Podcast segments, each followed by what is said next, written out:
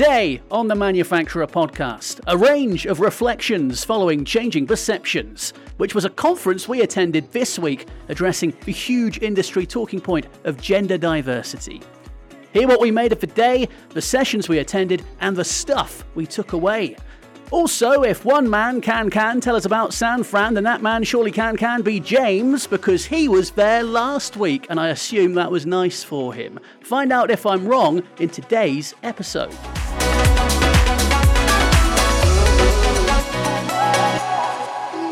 Hi, listener. Thanks for joining us again. And you've joined us on the first Friday of November.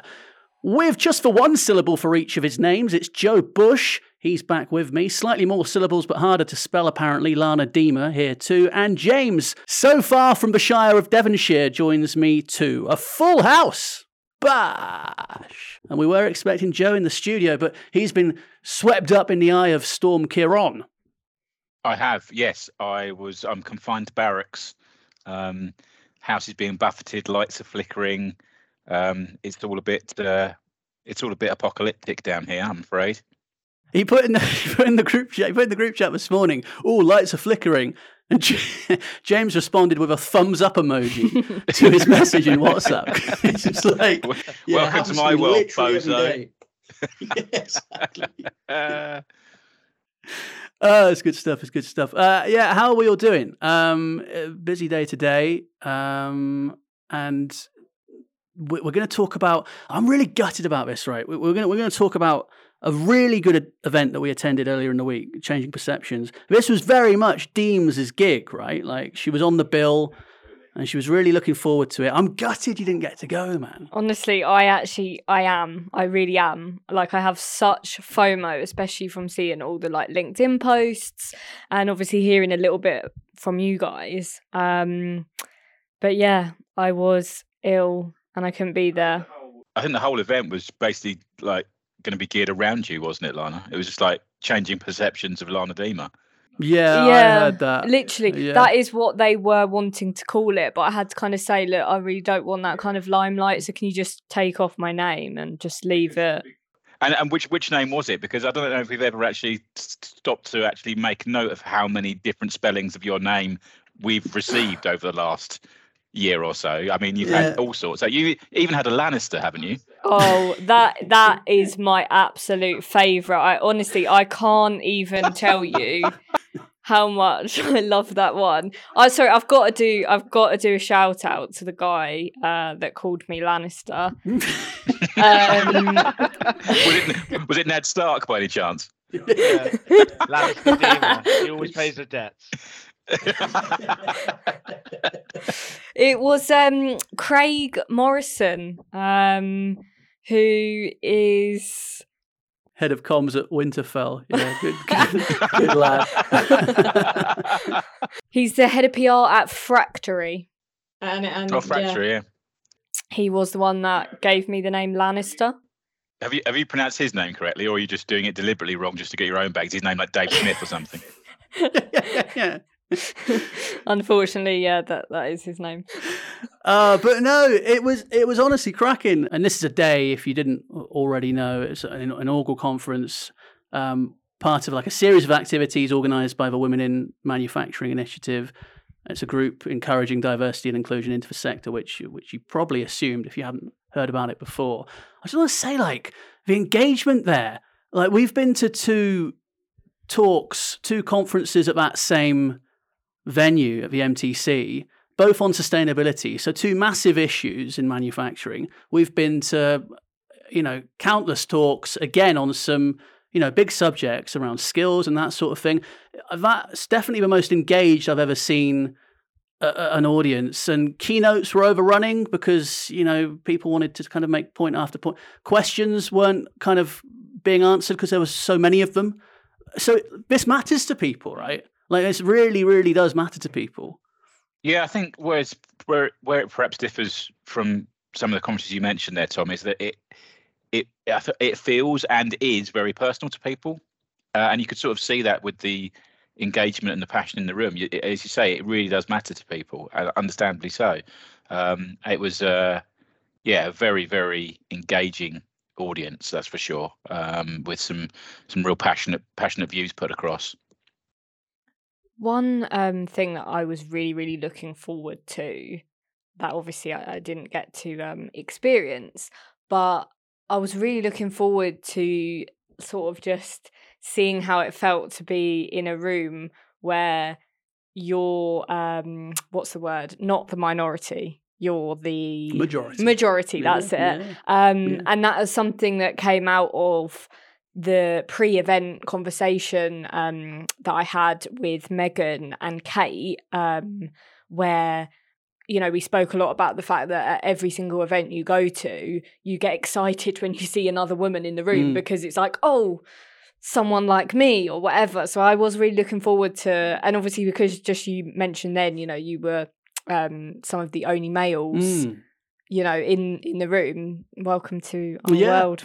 Yeah, yeah, definitely. I, like I say, we'll touch on that point um, a, a little bit later on. Yeah, you mentioned um, two of the individuals involved as as part of the group: Megan Ronayne um, of Innovate UK, Kate Wilshire of IFM Engage. Um, yeah, two fantastic representatives for women in manufacturing. Sarah Blacksmith as well at Siemens, obviously a good friend of ours. Uh, we saw plenty of familiar faces um, on the day. The discussions were kicked off by IFM's Jennifer Castaneda Navarrete, who spoke about manufacturing perceptions from an international perspective. And, and she was joined by, Joe, remind me. Uh, she was joined by Dalila Ribaudo, uh, who is assistant professor uh, in the Department of Economics at Aston University. And they're on a mission. Um, their project is to make manufacturing charming. Joe caught up with them. Uh, have a quick listen to this. So you both gave a, a talk this morning around perceptions of, of manufacturing. Can you uh, both give us a little bit of a flavour around uh, your presentation this morning and some of the some of the key takeaways? Of course. Uh, well, first, uh, I started giving a background of how is the status of the gender gap in UK manufacturing, and then Dali, if you want uh, to talk about the international perspectives that we share. Yes, so we presented a snapshot of the project that we are working on on a research grant that looked at the perception of manufacturing, both in the UK and across seven countries. And the main objective of the project of this project is that we're trying to bring a little bit more perspective on the image problem, if any, that manufacturing has in the UK and see what other countries are doing, if they are experiencing the same problem, and how they are addressing it. And in the end, along the road, what can we do to make manufacturing charming again? That was, yeah, the title of our project. And in terms of key takeaways, as for, let's say, the part that I've that I presented this morning is that people do still believe that manufacturing is not 100% high skilled. Just 20% of people in 2023 do believe that manufacturing is high skilled. That is male intensive, and for that, uh, women do not come forward and being uh, and put themselves as a, in a recruitment process, for instance. And unfortunately, or fortunately, as I said this morning, the UK shared the same with other countries, and because other countries are experiencing the same, they're still perceived as male intensive, and uh, the general public do. Uh, do come to appreciate manufacturing, do recognize the role the role that manufacturing has in bedrock of the economy, but doesn't w- wouldn't suggest a career in, in there, for instance. So yeah, that's I think one of the things that came out of the presentation this morning was the percentage of women in manufacturing is very similar from, from country to country. Why, why do you think some of the reasons are why, why that might be? we find the similar barriers across different countries. I think across countries we find that um, we st- still think that there is a, it's more like a woman role to care for children, to care for uh, adults, and to conduct domestic tasks. So this is one of the, the main causes that explain the difference, and, and also that traditionally we have seen manufacturing as a as a male sector. So this is an image that is shared by, by different countries. Yeah. From the countries that you that have participated in the in the survey, is there any uh, countries that are doing particularly well in this regard? And further to that, is there any anything that the UK can particularly learn from the way other countries are, are addressing this gender gap? We, we saw that Singapore does slightly better. Still, there is a, a gender gap, but we found that Singapore has more participation of women in the sector.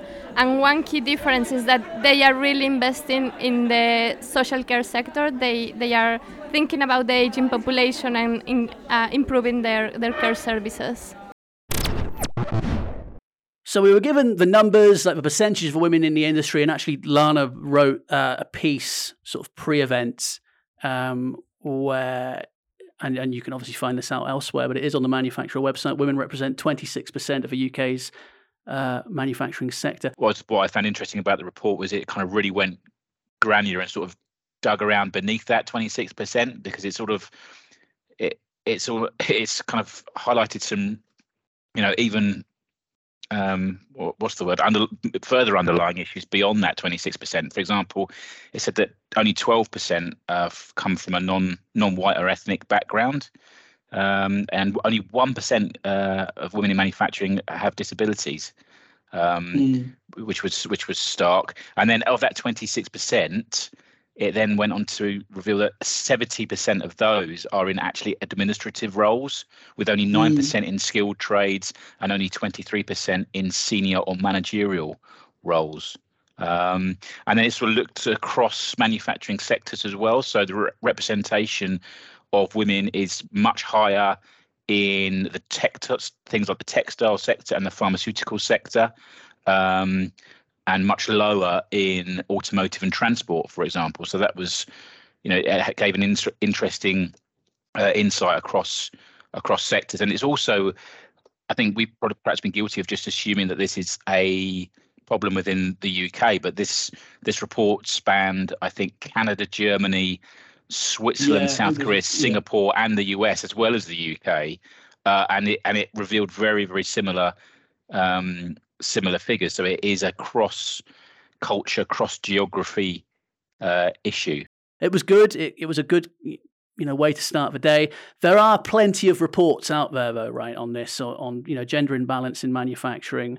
Um, and actually, one of the reasons why this initiative was started was because those practical steps and action plans are kind of nowhere to be seen. What was really good, I thought about this event, and I said it to Joe on the day, was the fact that there were these interactive talks and discussion breakout sessions on things like networking and social media. So, like methods to put yourself out there, imposter syndrome, which was really, really interesting. Like all these kind of personal blockers rather than just focusing on the social blockers, which, which yes, obviously we're aware of and are still important, um, and we hear so much about, we don't always hear about what can be done from an individual perspective, like the approaches you can adopt, techniques that you can develop to kind of like develop your mindset almost. Like it was it was super interesting and a really nice way to come at it, I thought.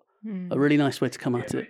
Made the day very interactive, didn't it? I thought what was kind of stark as well and made me think was and it kind of plays back into that perception thing that we talk about all the time um, your man that was speaking on the uh, panel first half of the day, uh, Ninder Johal.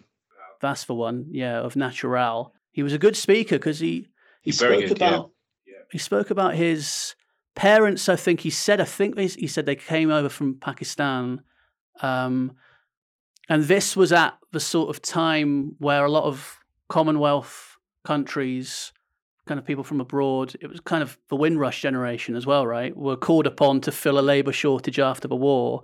And a lot of these labour shortages did exist in factories, in, you know, factories that don't look anything like they do today. Like, you know, pretty dangerous environments, pretty filthy environments, low paid environments. He said about his dad getting injured in one, like getting blinded in a factory. So that was always his perception growing up. That was always his perception growing up. It was and I think his dad said to him, you know, make sure you get an education so you don't end, end up in a factory. Yeah, which is he also he also said something like very interesting. I thought about unconscious bias, sort of coming from his background, because he said that um, uh, with, with regards to the sort of like the recruitment issue. If you if you come from say a village or a town where everybody looks like you, talks like you, sounds like you, and then you end up going to a school with people that look like you, talk like you, and sound like you, and then you end up in a in a hiring capacity at a, at a company with people that look like you, sound like you, and talk like you. Who are you end up going to? Who are you going to end up hiring? And I mm. thought that was quite, yeah, that's quite a meaningful, meaningful and powerful statement, actually. I mentioned me and Joe being one of maybe four or five men that had come along to the event. We actually spoke to a lady that worked for Siemens who was kind of saying, "How do we get you know blokes along to these sorts of events?" Because like uh, ultimately, yes, um, women should always be the majority at that sort of event. But actually, if you don't kind of also get men engaged with them and men just kind of sitting there and hearing breakout discussions from the point of view of women in the industry, then you're not really going to accelerate much change. You do need everybody on board of it. You do need everybody experiencing the kind of the insights and the takeaways and that kind of thing. Yeah, I think making men part of the solution is key. Is key to that. Um, they they need to be inside this tent spitting out, as it were, rather than outside the tent spitting in. And yeah, they need to be part of the solution rather than part of the problem. So yeah, involving involving men in in in these sort of events, I think, is really important. How do you think that you can get more men to those types of events? Because it's tricky. I know they were very much keen for you know all sorts of people to come along, um, join in, you know, be part of the day. Um, but you know how how how can you actually get more men to do that because mm. it is often quite a select few i remember at the yeah. um, panel discussion back at digital manufacturing week last year again it was mainly women but there were some men there that were listening and then they were asking questions mm. afterwards mm. um, you know the the sorts of people that want to you know be aware of maybe some unconscious biases that they have um, but I just wondered what you guys think. Like, how do you think we can? The point that the lady from Siemens, uh, apologies to her because I can't remember her, her name, but uh, that's kind of what she raised with us. That so she was saying that as great as the event is to see every, all these women in the here in the same place, that she they are kind of preaching to the converted, as it were. You know, the you know, mm. there's all the women there that, who who are there want to see more women um, in in manufacturing, and they want to pres- um, promote the sector to to women. So it, you know, they're, they're say they're preaching to the choir in that respect. So that was kind of her question. She posed it to us, didn't she, Tom? And it's a difficult question to answer, I think, isn't it? Yeah, I think yeah, we've said the kind of reasons maybe for you know not many men coming along is that fear of maybe saying the wrong thing, or maybe just mm. kind of thinking actually this is for you guys. Mm. This isn't really for us. You know, mm. this is for you. And yeah, that that can't really be the mindset. Mm. I think framing it as they did in some of those discussion sessions, framing it around things that men can kind of also relate to because you might kind of go to that as a man thinking oh this will be interesting but i actually can't really get involved in any, any of this because it doesn't reply it doesn't apply to me actually that imposter syndrome was very kind of you know emotive and kind mm. of a lot of conversations kind of came from that and me and joe were able to contribute to that so if you're able to kind of frame aspects of the day to make them more inclusive yeah yeah it's, it feels offhand doesn't it to say that uh, an inclusive and you know, diversity and inclusion conference should be made more diverse the other way. But, well, but I it, guess it's just about making everyone feel comfortable, and and that's ultimately. I mean, this is becoming quite a big conversation, but ultimately, it kind of goes back to the reason why just our, you know, events, even if they're not related to women in mm. manufacturing mm. or whatever, it should just be that diversification of thought to get that from everyone, and it should just always be that that was what was good about some of those breakout sessions because it did there was issues that were raised um, and stories that were raised that made you think as a as a man you're looking at the issue through a, through a, a man's lens and you weren't really you, you, you didn't really look at it from a from a woman's perspective before and that, and that those sort of breakout sessions kind of highlighted that. I think when we were talking to the lady from siemens anecdotally i sort of told a, a story that when i was it started off as a joke when I was speaking to Jane, and I was sort of saying how how long it takes her to get ready um, to go out, and she showed me something on online, whereas it was two columns, Um, and the title of one column column was things that a man has to consider when leaving the house, and it was literally remember keys, remember wallet, and that was it. And then the other column was things a woman has to consider before leaving the house, and it was like a list of things. You know, like does anyone does anybody know where you're going? Does anybody know what time you're due to get there and what time you're due to leave? Is your phone properly charged? You know, it's all the all the things that or some things that wouldn't really occur to a guy at all. So it's just completely not on on their wavelength. Um, so things like that, those breakout sessions actually put you to a degree in the from to look at things from the from a woman's perspective, which was very good. Also, just hearing some of the societal and historical reasons for the point that we're at, it does make me think that we are still probably a, a, long way. I know people want change instantly. I know people want change quickly. We are probably still, you know, a good few years away from proper gender parity. I would say in mm. in, in all in, in many aspects of life, but certainly within manufacturing, we are a long way. So you know, I think you're looking at potentially the next sort of 30 years rather than the next five or 10 years where we start to see it's marginal gains, isn't it? It's marginal gains, but you do have to remember that the room, as engaged as they were and as fantastic an event as it was, was a tiny, tiny fraction of industry. So it's got great momentum, it's built up a great head of steam, but it just needs to be given time to grow.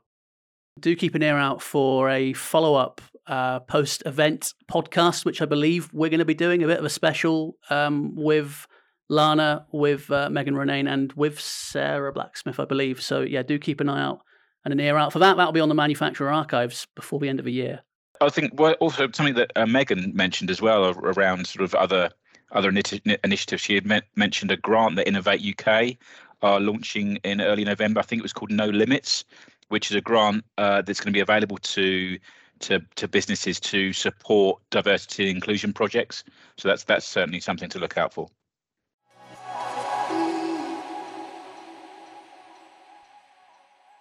All right, let's move it on. JD, uh, he's being kept up very, very late um, because we're doing this, and then we are um, pre-recording a webinar.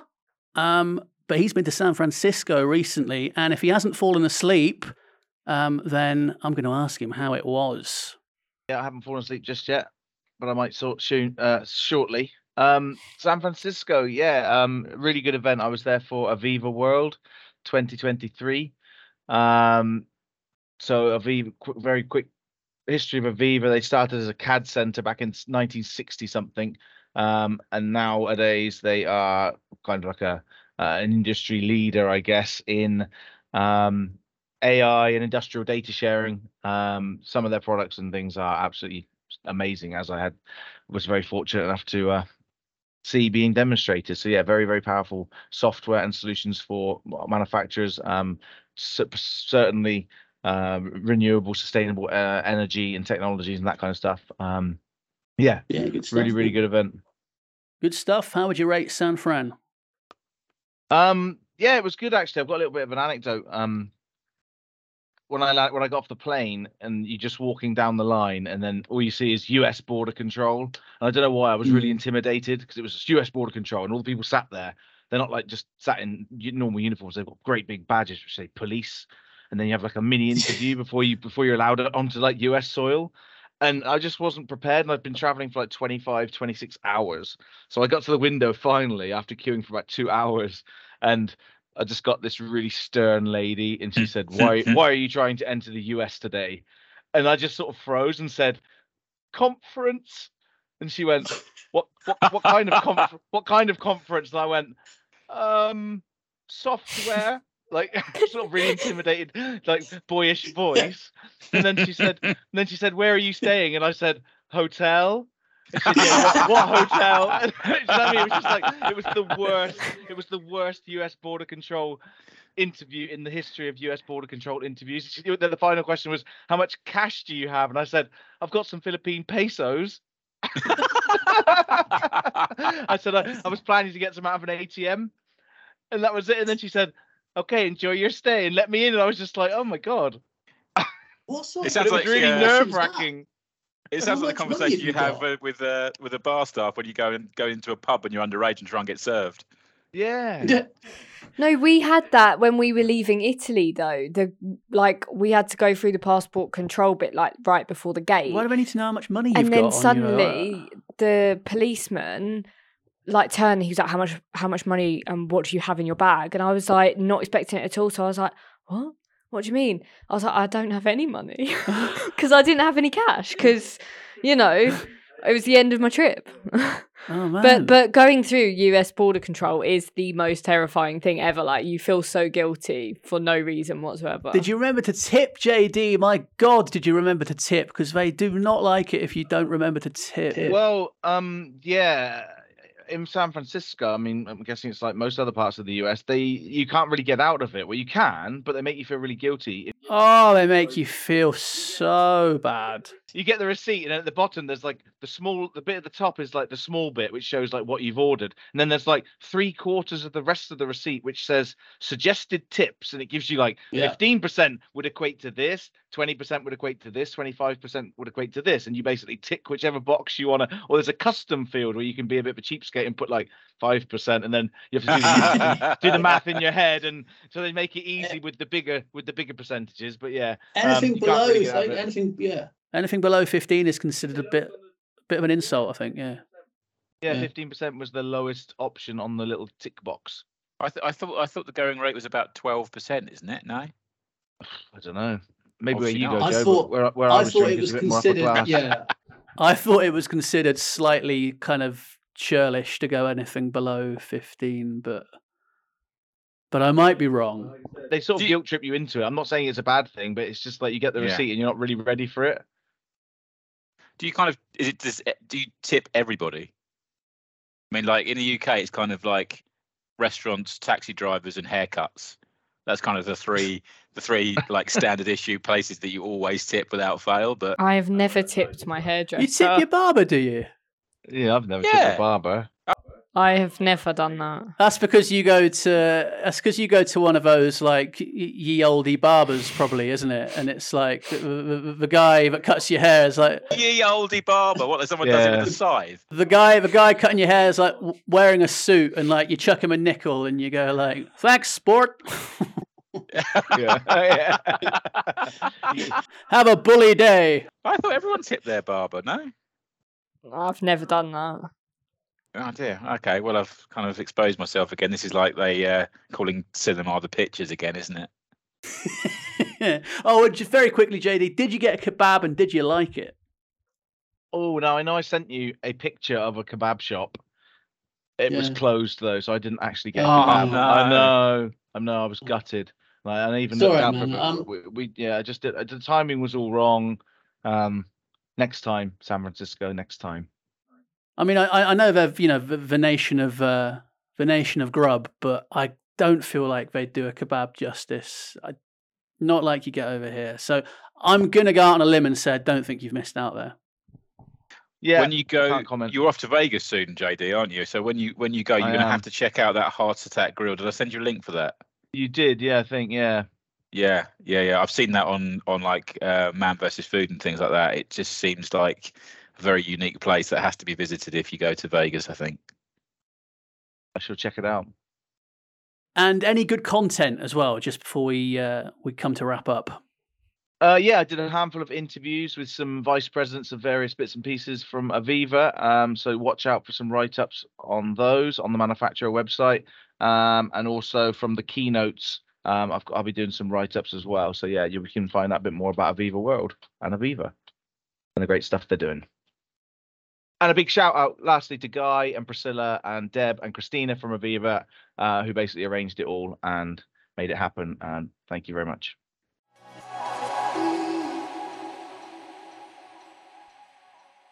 Thanks, then, chaps. Uh, yeah, slightly different pod today. No, we haven't run through any uh, headlines. Uh, you can still check them out, by the way. Uh, Five pound a month um, for unlimited access to the website, as always. No made by a Moron this week. We've sort of run slightly out of time. Um, air pressure machines for car tires uh, is one I was going to speak about. Uh, that can be saved till next week because I know Joe's got a horrible story about that. They're just not very good, and um, they were made by a moron. Um, and we will, yeah, we'll discuss that um, at a later date. Uh, should be an episode going out next week, so keep your ears out for that. Uh, important reminder that the manufacturer live is in well just under two weeks now, right? Um, and there are still tickets to the Manufacturing Leaders Summit. There's still tickets, and if you don't get to that, then you're on crack, and there's something severely wrong with you. well, well, you are, you are, because like this is, you know, this is serious stuff. This is the largest collection of senior manufacturers in the UK under one roof at one time. So get along, get on the website, book your ticket, come along. We'll have a beer at TMMX, and then hang around late because we'll get like a oh well maybe we won't get a kebab actually if JD's not here. Oh, we have You're to. right. We have to. For, in like homage for, to, to JT. It's like, we, Just the thought of not having a kebab with James. Oh. Just James not being there makes me feel really upset. yeah, it's sad, isn't it? It just doesn't feel right. it is. I think you should have my you should have my kebab, Lannister.